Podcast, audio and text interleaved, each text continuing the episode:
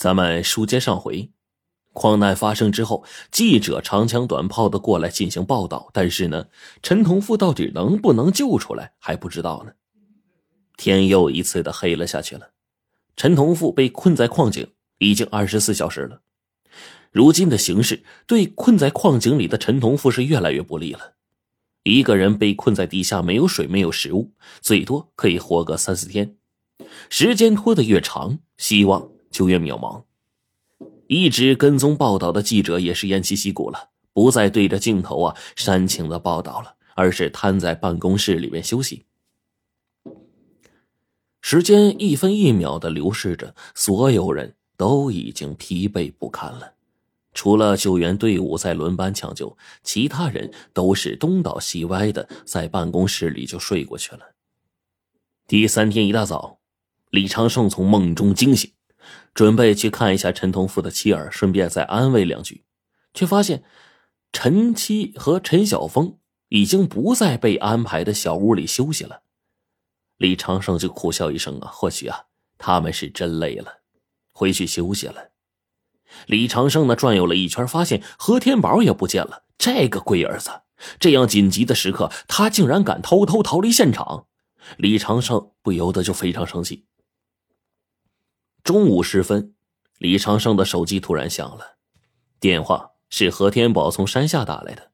何天宝让李长胜一个人下山，说有非常重要的情况要跟他当面汇报。那何天宝神秘兮兮的，什么事儿呢？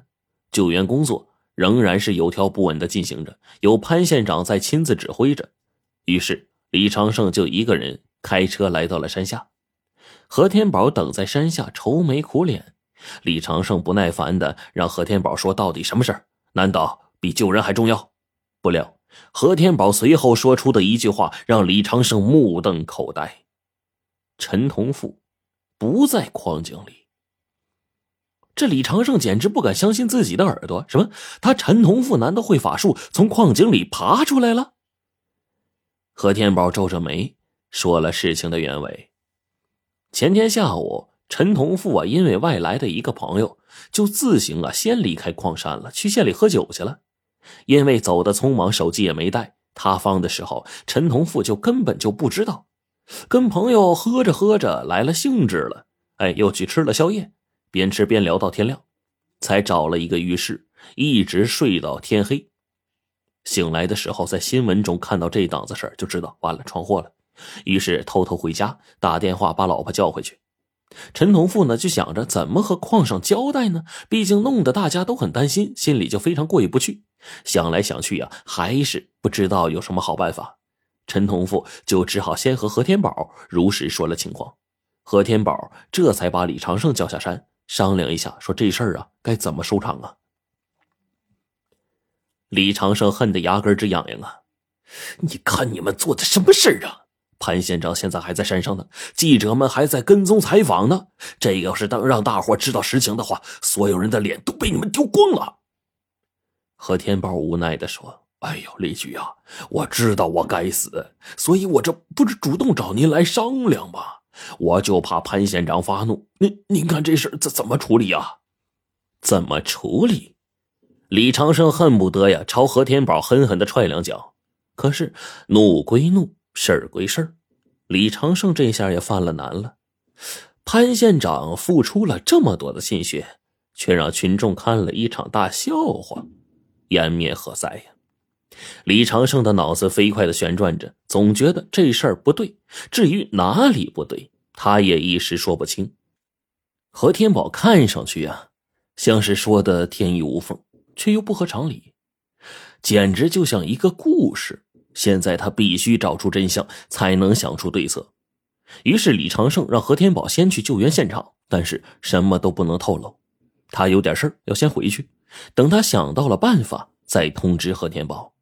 何天宝连连点头，走的时候呢还不忘说一句：“哎，李局，李局，前天的饭局啊结束的太匆忙了，等这事儿完了，一定由我来请啊。”李长胜明白这是何天宝啊在提醒他赞助的事儿。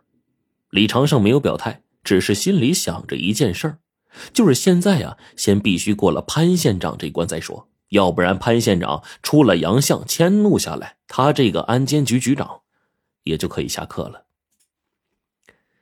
时值中午，李长胜拨通了家里电话，让儿子李运来接电话。李长胜问了问儿子的考试情况，李运非常不耐烦的应付着。李长胜知道他和儿子说学习呢，等于是对牛弹琴，于是呢话题一转就问：“哎，你有个同学叫陈晓峰。”是不是没有参加统考啊？李运就嘟囔着：“这这事新闻里不都播了吗？你又不是不知道，他爸爸被压在矿山下面了，怎么还会来考试啊？”